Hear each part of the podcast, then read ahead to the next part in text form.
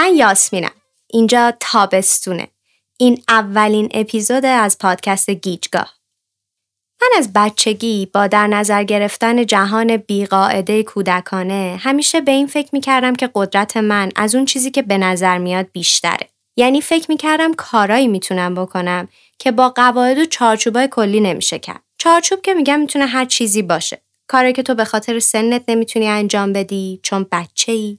کاری که به خاطر جنسیتت نمی‌تونی انجام بدی چون تو دختری. به خاطر شهر یا کشوری که توش زندگی می‌کنی، به خاطر موقعیت مالیت یا هر چیز دیگه‌ای که برات محدودیت ایجاد می‌کنه. هر چیزی که می‌تونست آدمای دیگر محدود کنه، برای من یه مرزی ایجاد می‌کرد که خودم رو موظف می‌دونستم از اون مرز بگذرم و کاری کنم که بقیه فکر می‌کنن نمیشه کرد. از اون به بعد توی حوزه های مطالعاتی دیگه موقع شنیدن حرفای آدما حتی موقع خوندن یه مطلب علمی کاملا ثابت سعی می‌کنم اون جاییشو بردارم که داره به نفع نظریه من پیش میره. یعنی ثابت می‌کنه من از اون چیزی که به نظر میاد توانمندترم. من اینو خوب می‌دونم که دست گذاشتن روی مطلبی که پشتش پسوند علمی بیاد کلا کار سختیه. یعنی اصلا دست بهش بزنی هزار تا صاحب پیدا می‌کنه.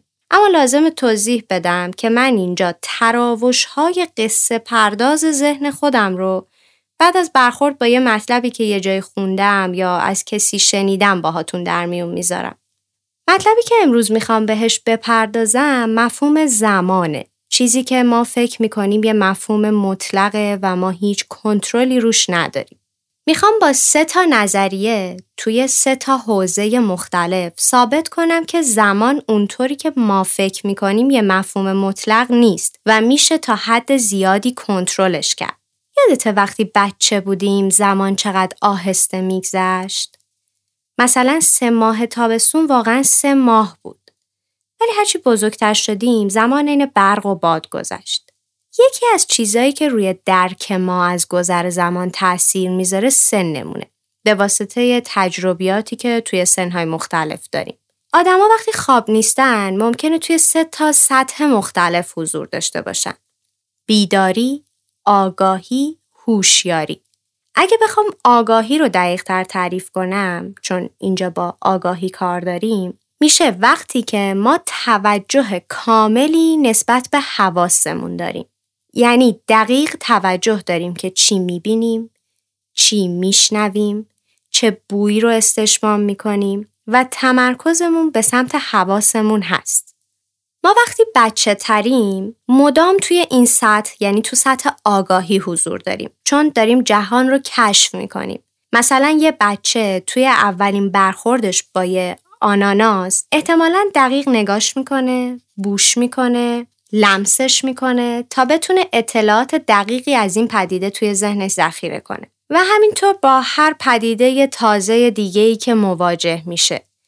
به علاوه این که مثلا وقتی یه بچه ده سالشه یک سال ده درصد از کل زندگیشه یعنی یه بخش قابل توجهی اما برای بزرگترا زندگی عموما یه روزمرگی تکراریه مکانهای تکراری، فضاهای تکراری، افراد تکراری و این روزمرگی و اینکه ما دیگه در حال کشف تازه‌ای نیستیم، کیفیت زمانی که سپری می‌کنیم تحت تاثیر قرار میده. مثلا این مدت گذشته که انقدر به خاطر کرونا همه چیز تکراری بود که وقتی برمیگردیم احساس می‌کنیم این یک سال خورده ای که گذشته اصلا وجود نداشته ولی برعکسش وقتی که تو سفریم معمولا وقتی سفر می‌کنیم تجربه متفاوتی از گذر زمان داریم چون توی سفر هم باز داریم با چیزای تازه مواجه میشیم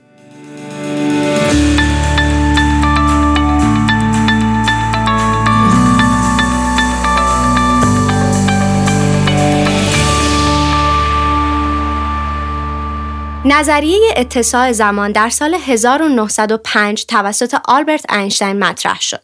یعنی چی؟ یعنی اینکه دوست عزیزم نیوتون که معتقد بود زمان حرکت رو به جلو داره و برای همه تو همه جای دنیا با سرعت یکسان میگذره با کمال احترام اشتباه می‌کرد. اینشتین ثابت کرد که گذر زمان یه مفهوم مطلق نیست و به صورت فردی تجربه میشه. یعنی هر کسی زمان شخصی خودش رو داره. اینشتین گفت زمان و سرعت حرکت به هم ربط دارن. یعنی هرچی یه جسمی سریعتر حرکت کنه زمان براش کندتر میگذره. مثلا فکر کن من یه جا بشینم و حرکت نکنم. یک ساعت میگذره بعد یک روز میگذره بعد یک ماه میگذره و درسته که من توی بود فضا حرکت نمی کنم ولی دارم میرم یک ساعت بعد میرم یک روز بعد یک ماه بعد پس دارم توی بود زمان حرکت می‌کنم. حالا اگه همون موقع که من نشستم و حرکت نمی کنم یه نفر با سرعت خیلی زیادی در حال حرکت باشه حرکتش توی بود زمان کند میشه. یعنی زمان برای اون کندتره. یعنی اونی که داره حرکت می‌کنه به نسبت من که یه جا نشستم دیرتر پیر میشه. نکته دیگه که اینشتین گفت این بود که زمان و نیروی گرانش هم به هم رفت دارن. هرچی یه جسمی به یه نیروی گرانش مثلا به زمین نزدیکتر باشه زمان براش کندتر میگذره. این دو مورد توی قرن اخیر بارها و بارها توسط آزمایش های مختلف ثابت شده و با ساعت های اتمی خاص اندازه گرفته شده. اما لازمه بدونین که این موارد توی ابعاد زندگی ما به اندازه میلیونیوم ثانیه کار می‌کنه و بیشتر توی سطح سیارات مختلف و کهکشان قابل ذکره. اما دونستنش برای چند دقیقه هم که شده ذهن ما رو درگیر می‌کنه و باعث میشه که به این نتیجه برسیم که قراردادی که ما خودمون برای زمان در نظر گرفتیم واقعی نیست. حالا اگه دوباره برگردیم به بدنمون و بپردازیم به ساختار مغز خودمون می‌تونیم سومین موردی که روی درک ما از گذر زمان تاثیر می‌ذاره رو بررسی کنیم. بخشی از مغز ما معروف به مرکز پاداش که توی این بخش هورمونی به اسم دوپامین ایجاد سرخوشی و لذت می‌کنه. دوپامین توی بدن ما خیلی کاربردیه. از نقش پیامرسان عصبی توی مغز تا نقش هورمونی و نقشش توی دستگاه حرکتی و دفع ادرار و تاثیرش روی ترشح شیر و انسولین بگیر تا کلی کارهای دیگه که تو بدن ما انجام میده. اما اونجا که ما باهاش کار داریم اینه که سلول های عصبی آزاد کننده دوپامین می‌تونن توی نحوه درک ما از گذر زمان نقش داشته باشن. یعنی من فکر می‌کنم وقتی میگیم خنده بر هر درد بی درمان دواست داریم مستقیما به نقش پررنگ دوپامین عزیز اشاره می‌کنیم. حالا اگه بخوام برگردم به ماجرای گذر زمان باید بگم که همونطور که هممون تجربه کردیم لحظه های خوشایند زندگی لحظه هایی که خوشحالیم که وجودمون سرشار از عشق یا مثلا کنار کسی هستیم که دوستش داریم اصلا نمی‌فهمیم زمان چطور گذشت. و برعکس اگه چشم به راه باشیم اگه ترسیده باشیم اگه قصه دار باشیم انگار زمان کش میاد. انگار که فکر می‌کنیم هیچ وقت قرار نیست این انتظار تموم بشه. مثلا چیزی که برای من خیلی جالب بود این بود که توی سراسر دنیا آدمایی که تجربه تقریبا مشترکی از یه حادثه مثل تصادف رانندگی داشتن گزارش دادن که توی لحظه تصادف کلا بنزه چند ثانیه همه چیز اسلوموشن شده. انگار که داریم تصاویر رو روی دور کند پخش می‌کنیم. با کلی آزمایش و شبیه سازی موقعیت های این شکلی فهمیدن که بدن ما موقع قرار گرفتن توی یه همچین شرایطی به این شکل از خودش دفاع می‌کنه. یعنی چی؟ یعنی اینکه ضربان قلب و تمرکز و علائم حیاتی رو سریعتر می‌کنه تا فرد بتونه بهترین تصمیم رو بگیره و تو اون لحظه حساس خیلی سریع عکس نشون بده. پس اینکه ما چقدر حالمون خوب باشه یا بد باشه درکمون از گذر زمان تغییر می‌کنه. مشکلی که ممکنه پیش بیاد اینه که کسی ممکنه بخواد این جریان رو مصنوعی کنترل کنه. مثلا با استفاده از یه سری مخدر یا محرک. ما می‌دونیم که ترس خودش قوی ترین دراگیه که وجود داره. یا سایکدلیک ها یا روانگردان ها هم دقیقا روی همون بخشی از مغز تاثیر می‌ذارن که دوپامین توش ایجاد لذت و سرخوشی می‌کرد. حالا اصلا از تاثیرات مخدر سایکدلیک ها که رد بشیم انقدر ساختار و عمل کرده هر کدومشون جالبه که من دلم می‌خواد حتما توی یه اپیزود به طور اختصاصی راجبشون حرف بزنم. ده راهکار کاربردی برای بالا بردن کیفیت زمان یا مثلا برای اینکه زمان کش بیاد. ها؟ نه اینطوری کار نمی‌کنه. زندگی رو نمیشه با یه سری چارچوب و قانون خاص بسته بندی کرد.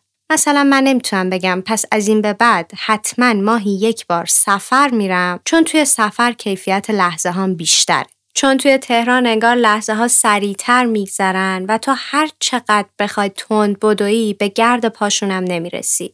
من میگم زندگی داره رد میشه. زندگی همین صداییه که داری میشنوی. همین نوریه که داری می‌بینی. همین لحظه که الان هست و همین لحظه که الان دیگه نیست. من میگم اگه خوشحالی باید تا ته خوشحالیات بری. بعد اگه غمگینی بازم باید با تمام وجودت غم تو زندگی کنی. وگرنه زندگی لحظات ازت میدزده. می‌خوام براتون از روی چند خطی بخونم که یه دوست عزیزی هشت سال پیش برام اول کتاب تئاتر و اسطوره در عهد باستان که به هدیه داده نوشته. و بعد از اونم میرم. روز و روزگارتون عمیق خدا نگهدار. تاریخ نمایش تاریخ زندگی انسانهای عاشقی است که بر صحنه روزگار خوش درخشیدند. قهرمانانی که تا نهایت زیستن زندگی کردند و تا نهایت عشق عاشقی و تا نهایت مرگ مردند. این راز جاودانگی است. با ایمان راسخ تا نهایت هر چیزی پیش رفتن و رفتن و رفتن.